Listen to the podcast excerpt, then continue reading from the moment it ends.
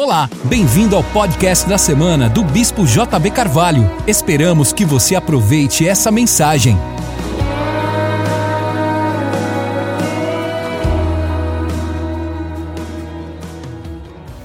Glória a Deus, glória a Deus. Abra sua Bíblia comigo em 1 Samuel capítulo 22. 1 Samuel capítulo 22. 1 Samuel 22, quantos acharam verso 1 e 2? Leiamos as Escrituras. Davi retirou-se dali e se refugiou na caverna de Adulão.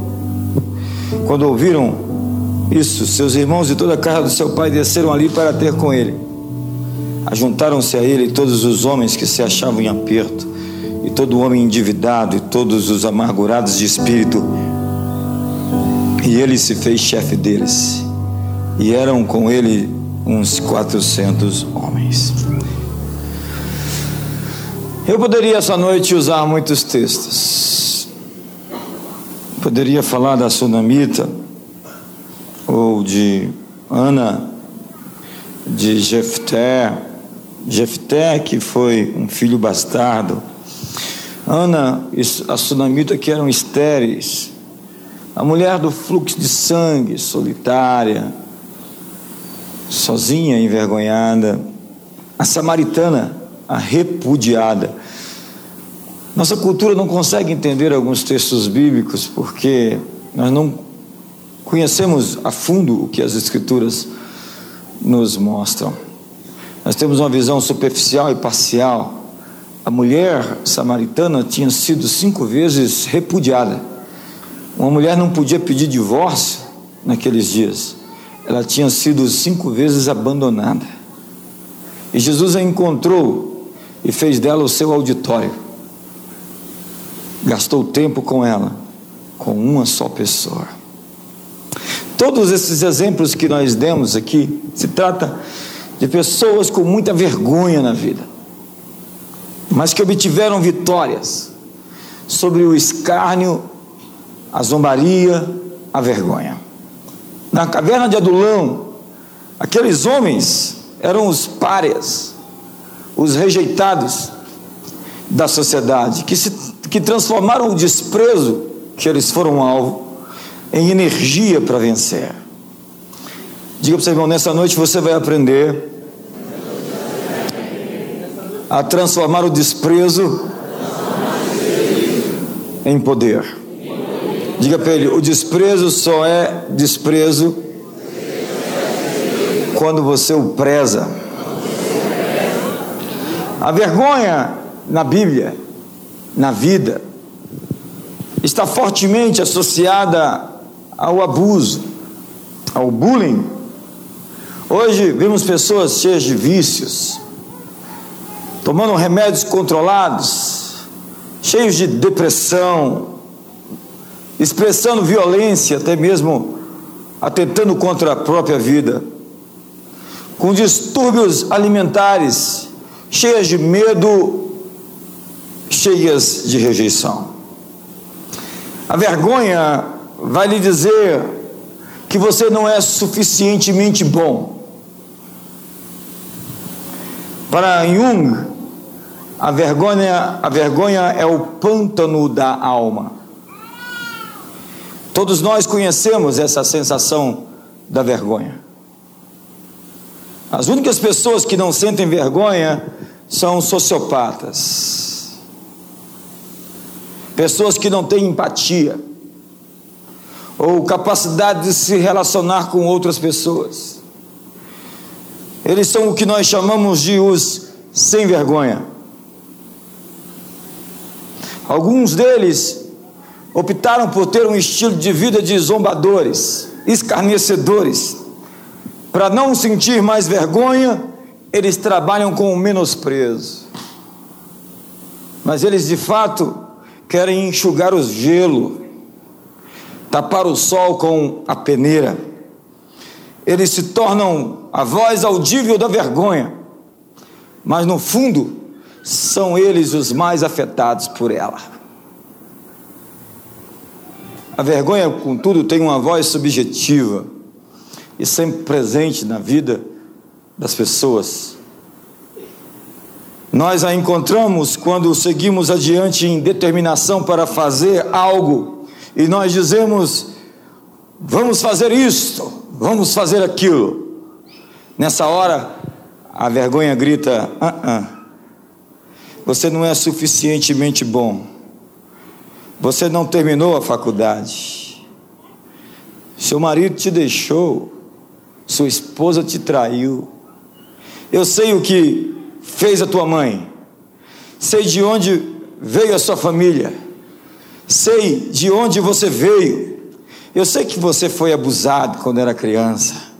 Você não é suficientemente bonito, ou esperto, ou talentoso.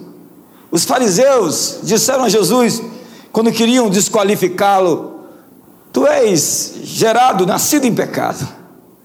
Eles se referiam à mãe de Jesus que apareceu grávida. Acredite, nem todos acreditavam na história da moça que engravidou pelo poder do Espírito Santo. Eles fizeram uma investigação de Jesus para saber se ele podia fazer as coisas que ele estava fazendo. Eles queriam envergonhá-lo. A vergonha é aquela coisa que quando você diz a si mesmo que vai fazer algo, ela vai dizer a você: quem você pensa que é para fazer isso? Mas hoje, Deus está lhe dizendo: quem que você pensa que é para não fazer isso?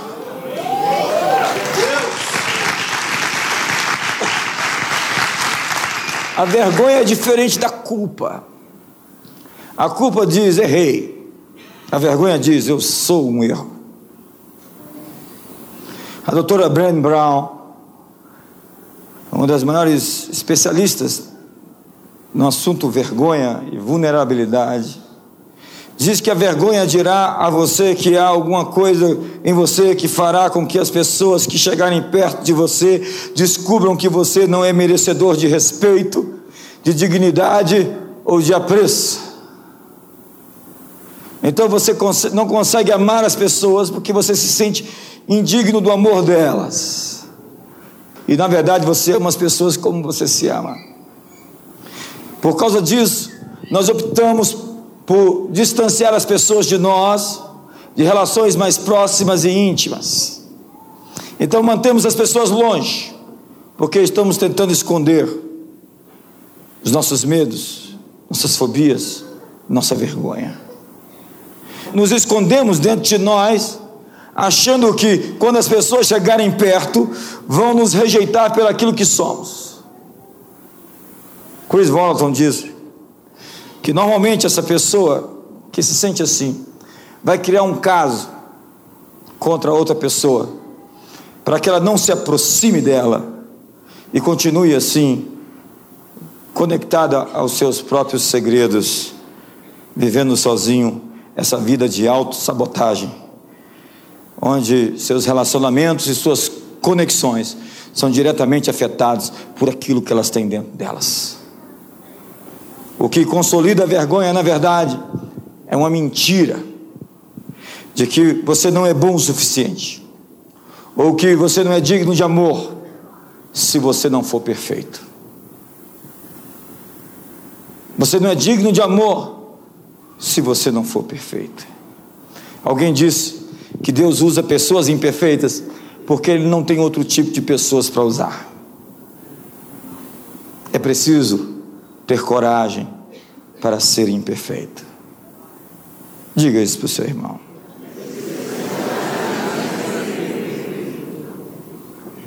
Porque muitos de nós estão tentando parecer assim. E escondemos as crises e conflitos que trazemos a vergonha dirá a você: ei, você não é suficientemente rico, você não é suficientemente branco. Na verdade, você não é branco nem negro. Ela diz para você: você não é suficientemente negro. Tem alguns lugares, por exemplo, nos Estados Unidos, se o sujeito não for totalmente negro, ele vai falar assim: você não é negro, não. Você não é dos nossos. Você não é suficientemente bonito ou inteligente. A vergonha, ela é o medo da dissociação. Existem muitas pessoas com o coração partido, se sentindo excluídas, indesejadas, inadequadas, rejeitadas, o que as faz viver dissociadas, alienadas, solitárias com suas frustrações. Intimidade é chegar bem perto para ver o que há lá dentro. E algumas pessoas não querem ter alguém tão perto. Então elas recusam ter qualquer relação de intimidade, porque elas não querem que alguém veja o que está lá dentro. O que dá sentido à vida são conexões. Conexões são a chave de uma vida bem-sucedida. Conexões são a chave para uma vida feliz. Quantos querem ser felizes aqui?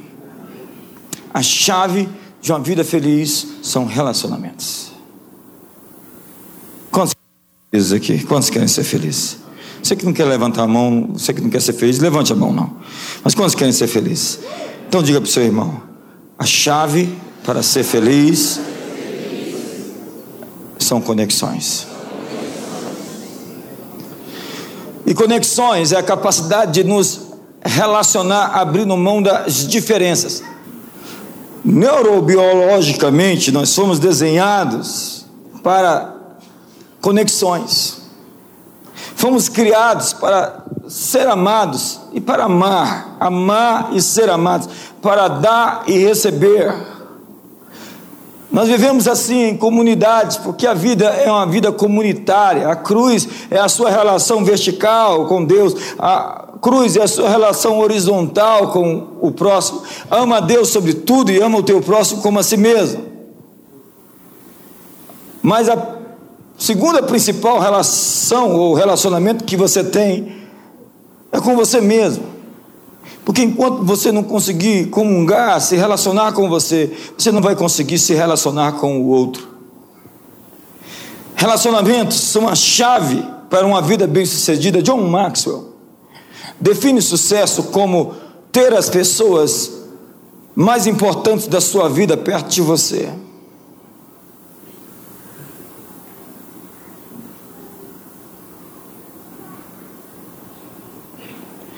Para permitir verdadeiras conexões, nós temos que nos deixar ser vistos. E deixar ser vistos significa retirar alguns apetrechos. Significa retirar alguns expedientes que nós nos blindamos a fim de revelar quem de fato somos. Mas o quebrantamento ou a vulnerabilidade é um risco. É o risco emocional, é uma exposição e é uma incerteza. Mas o quebrantamento, a vulnerabilidade, é a medida da nossa coragem em nos deixar ser vistos. Eu sei que muitos aqui não estão gostando disso. Porque eles procuram esconder seus segredos para si mesmos. Daí se tornam andarilhos, sem raízes, ermitões, errantes, gente fugitiva, que busca valor e aceitação das pessoas de muitas formas e que não tem problema de romper alianças. Já está no quinto casamento não consegue ter um emprego fixo durante muito tempo, não tem nem endereço. Então essas pessoas se escondem e buscam aceitação através de títulos acadêmicos. Eu sou PhD, doutor. Ou então através de extravagâncias. Há pessoas com a natureza extravagante, eu reconheço. Eu amo isso. Mas há pessoas que tentam parecer extravagantes e nós sabemos que não são. Elas só querem chamar atenção para si.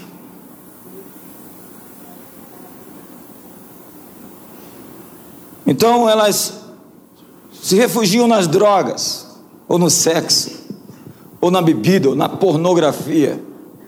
Mas essas coisas só aumentam o fosso e o buraco vai ficando mais fundo. A primeira lei dos buracos é: pare de cavar. Quando me sinto importante, digno de amor e de aceitação, então eu exijo que as pessoas me tratem da maneira como eu me vejo e como eu me trato. Quando temos dentro de nós esse sentido de dignidade pessoal, de merecimento, de aceitação, quando eu tenho uma boa relação comigo, nós cultivamos um sentimento de integração e de conexão. Conectar-se é fácil, porque nós estamos desarmados. O que nos separa da intimidade é o medo de que não somos dignos. E se aquela pessoa descobrir o que temos dentro de nós, elas nos rejeitarão. Então, não se aproxime tanto. Mantenha as pessoas distantes. Então fazemos um jogo, o jogo de ser aceitos. Entramos em uma campanha publicitária para vender a nós mesmos. Ei, compre mim, vote em mim. E às vezes mudamos a embalagem, mas o conteúdo continua o mesmo. Falamos de nós, como se não fôssemos nós. Já viu pessoas que falam sobre si mesmos em terceira pessoa? O JB, o JB é isso. O JB, o JB, o JB é aquilo. Alguém se chamando de ele.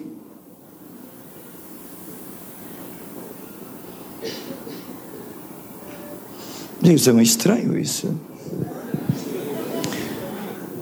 Esse é o grande passo para se tornar um, um, um esmigo, esmigo. Você lembra do Senhor dos Anéis? Master, Master, my precious.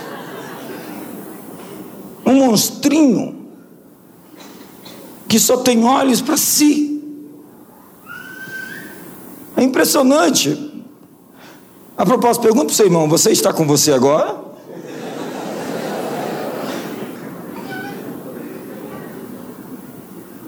Essas pessoas estão cultivando essas patologias da alma. Quando elas não se encaram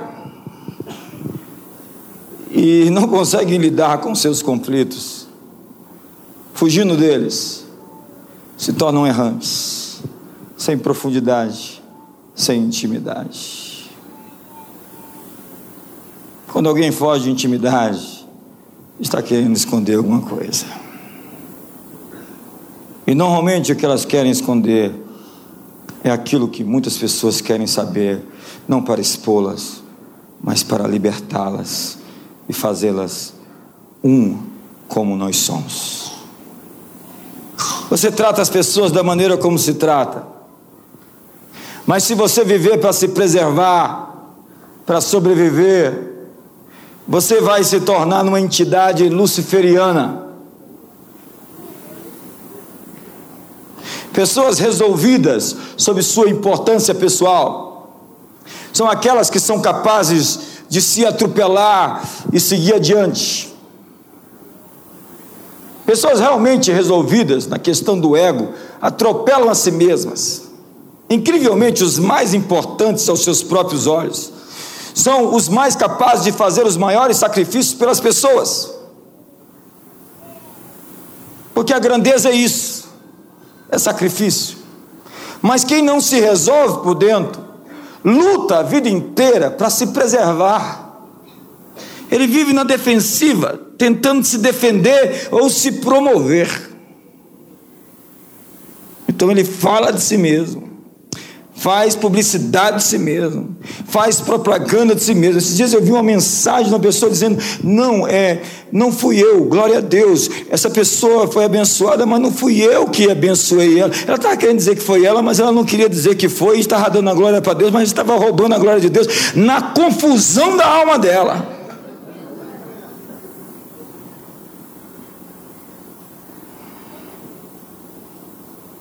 Então a autopromoção tem um custo muito caro, porque você vai ter que sustentar uma posição em que você se colocou a vida inteira e que você não tem força para segurar, e uma hora você surta.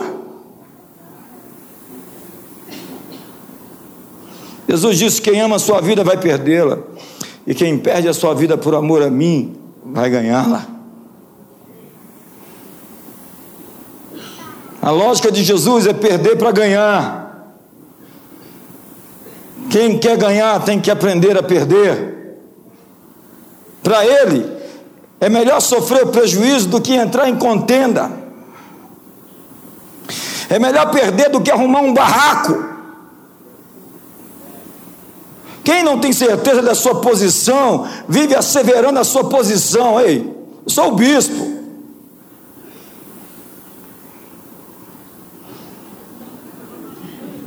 Tem pessoas que dão carteirada onde chega. O Brasil é o país do você sabe com quem está falando?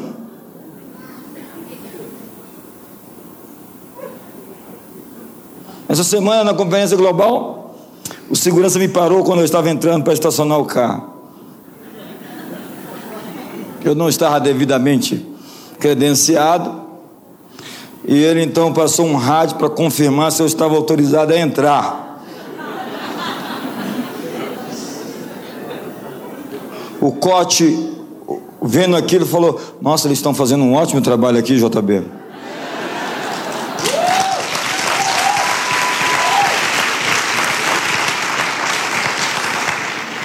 Não, você não sabe. Outra vez eu fui barrado mesmo. O sujeito parou na porta, não pode entrar. E eu gritando: Me salva aqui! Alguém, por favor, me salva! Parecendo um menino perdido. Tem gente que já imposta a voz. Você sabe com quem você está falando?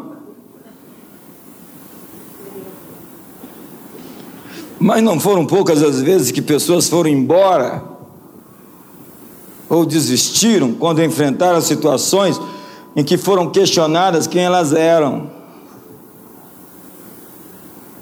É preciso ter coragem para ser imperfeito.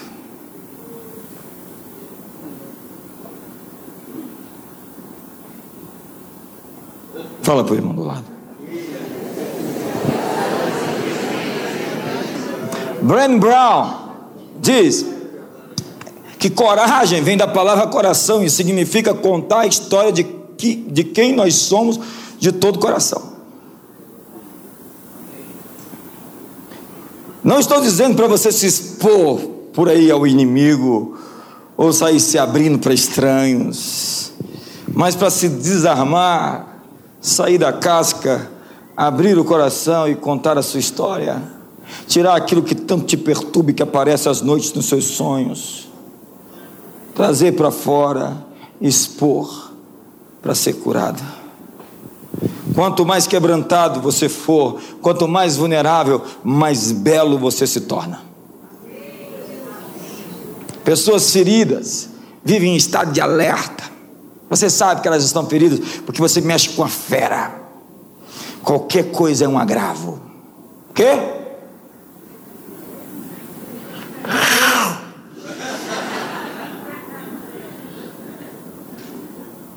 Elas não relaxam, encaram a todos como possíveis inimigos.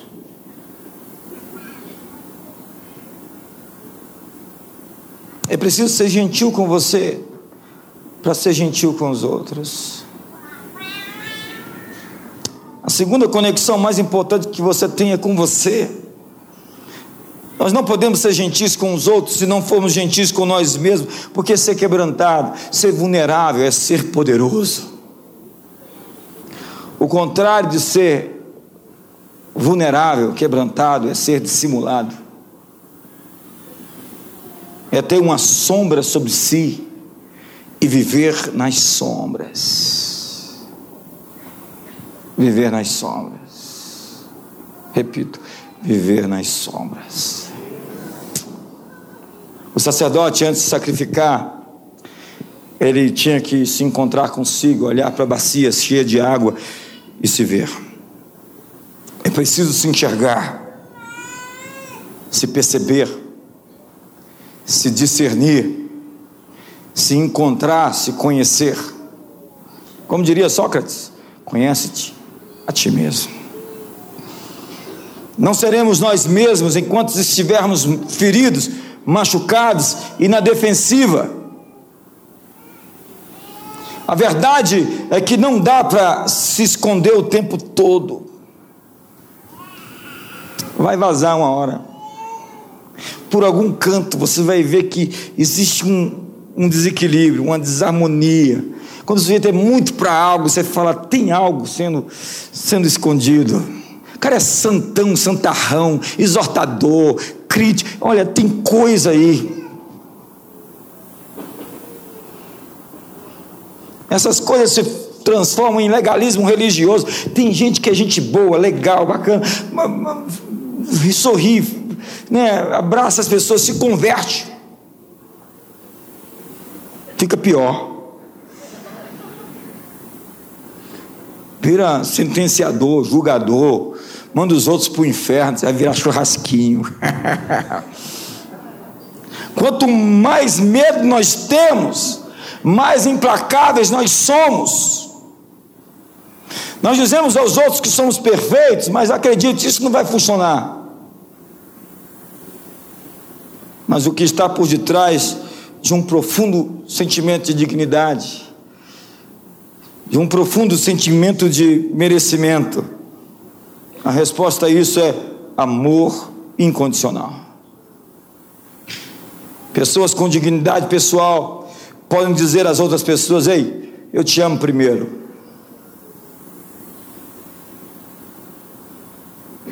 Você falou isso para sua esposa antes, quando vocês iam se casar? Quando você pediu ela para namorar, sem medo de ela te dar um, um fora. Quantos aqui levaram fora da esposa? Antes, quantos aqui levanta a mão? Você tem coragem, se, se expõe, fica vulnerável. Vamos lá, se quebranta. Eu levei um fora. Apareceu outro aqui. Agora começou a aparecer, ó. Só foi eu me expor me vulnerabilizar, começa a aparecer todo mundo que leva fora. Eu chamei ela para comer uma pizza. Ela falou: pizza não combina com você se você falasse, vamos orar, jejuar. Ou seja, ela não queria comer pizza comigo.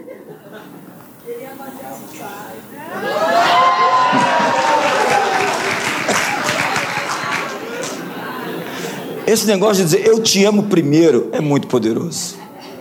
Sabe por quê? Porque você resolveu encarar o risco. Só quem tem autoestima, valor próprio, dignidade pessoal pode dizer eu te amo primeiro, não importa a sua resposta.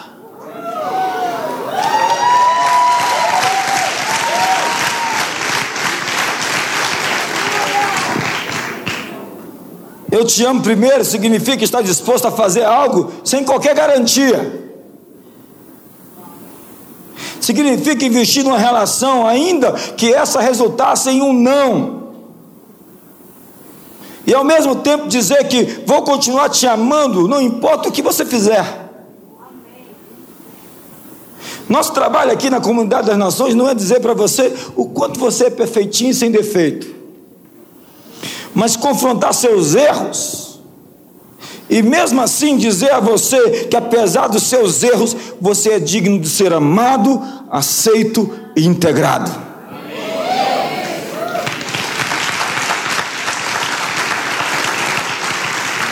Você não pode ensinar seus filhos que eles são perfeitos, Mas tem que dizer, apesar de imperfeito, eu vou te amar para sempre, incondicionalmente, sem motivos e sem razões. Eu te amo primeiro.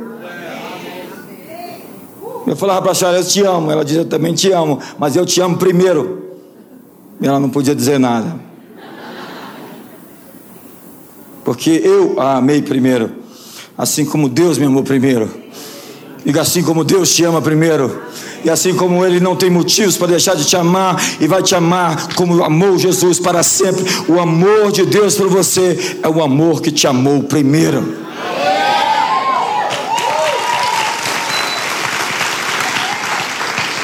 Você somente tem que aprender a ser autêntico.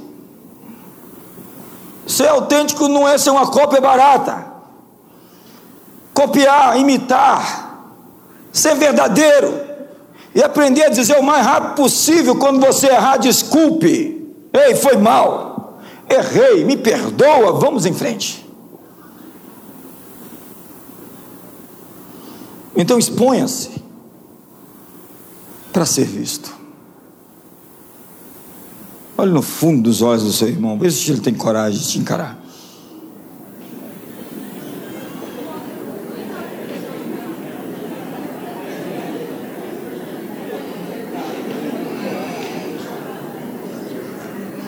Amigo, eu vou tirar o seu desconforto agora. Ame sem garantias, de todo o seu coração. Pare de gritar e comece a ouvir. Trate-se com carinho, desfrute da sua própria presença. Pergunta para o irmão do outro lado: Você está com você agora?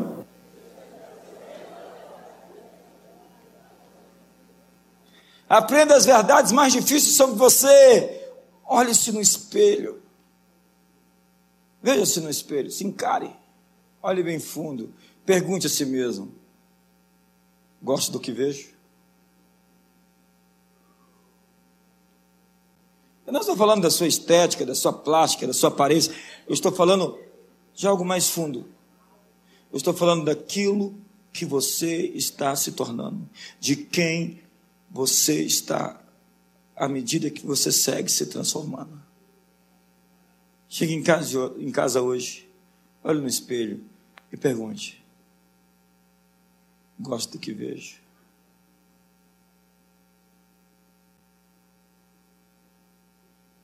É tentador ficar do lado de fora da arena onde as coisas acontecem e criticar quem está fazendo.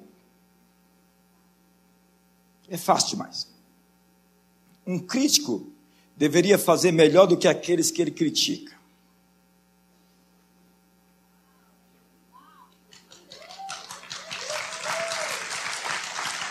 Obrigado pelo entusiasmo você vê alguém criticando qualquer pessoa, se pergunta: você é capaz de fazer melhor? Então sua crítica é aceita.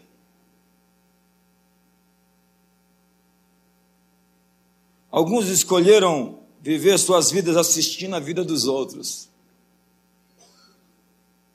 É isso que fazem aqueles que assistem novelas. Eles são espectadores da vida dos outros. E na verdade não é vida, porque nós não estamos falando de vida de verdade. Theodore Roosevelt disse: Não são os críticos que contam ou que importam. Não é o homem que se senta e aponta, aquele que faz boas ações. Poderia ter feito melhor as coisas, e como ele tropeça e cai. O crédito vai, no entanto, para o homem que está na arena, que tem a cara suja de pó, de sangue e de suor. Que quando está na arena, no melhor dos casos, ele vence, e no pior dos casos, ele perde, mas quando falha, o faz com grande ousadia. Eu vim aqui para lhe dizer: venha para a arena e se você vencer, você vai vencer. Mas se você falhar, fale com grande coragem, com grande ousadia. Esta é a sua hora de entrar na arena e deixar a vida dos outros e começar a viver a sua própria vida. Não espere ser perfeito ou estar totalmente preparado. Viver é estar na arena. E estar na arena é conectar-se às pessoas do seu destino. Relacionamentos são tão importantes. Porque somente conexões podem te levar às portas e ao outro lado da porta, onde você nunca estaria sem essas pessoas. Você está a quatro pessoas de qualquer outra pessoa neste planeta. Ou seja, você está a quatro portas de qualquer outra pessoa que existe aqui. Você está a quatro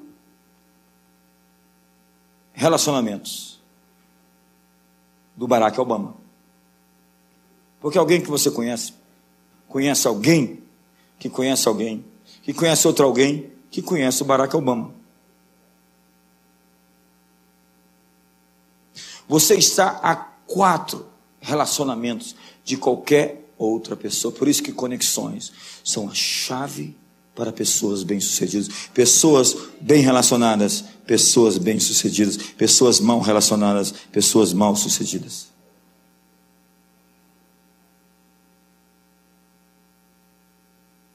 Reis vieram, e assim eu termino. Veja, Reis vieram com grande disposição e recursos em camelos para encontrar Maria e José e o menino. Os recursos foram levados à casa onde eles estavam, depois que Maria tinha dado a luz. Ao se conectar às pessoas do seu destino, você não tem que ir lugar nenhum. Você tem que somente ficar no lugar onde Deus lhe designou porque esses reis encontrarão o seu endereço para trazer a você ouro, incenso, mirra e tudo o quanto você precisar para alcançar seu destino. Qual é o problema? São relacionamentos superficiais, sem coração,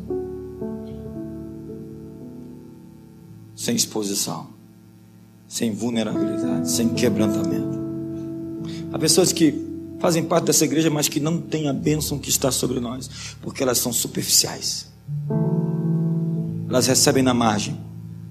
Elas estão com os pés nos artelhos, com as águas nos artelhos ou nos joelhos. Alguns aqui, outros estão nadando de braçada.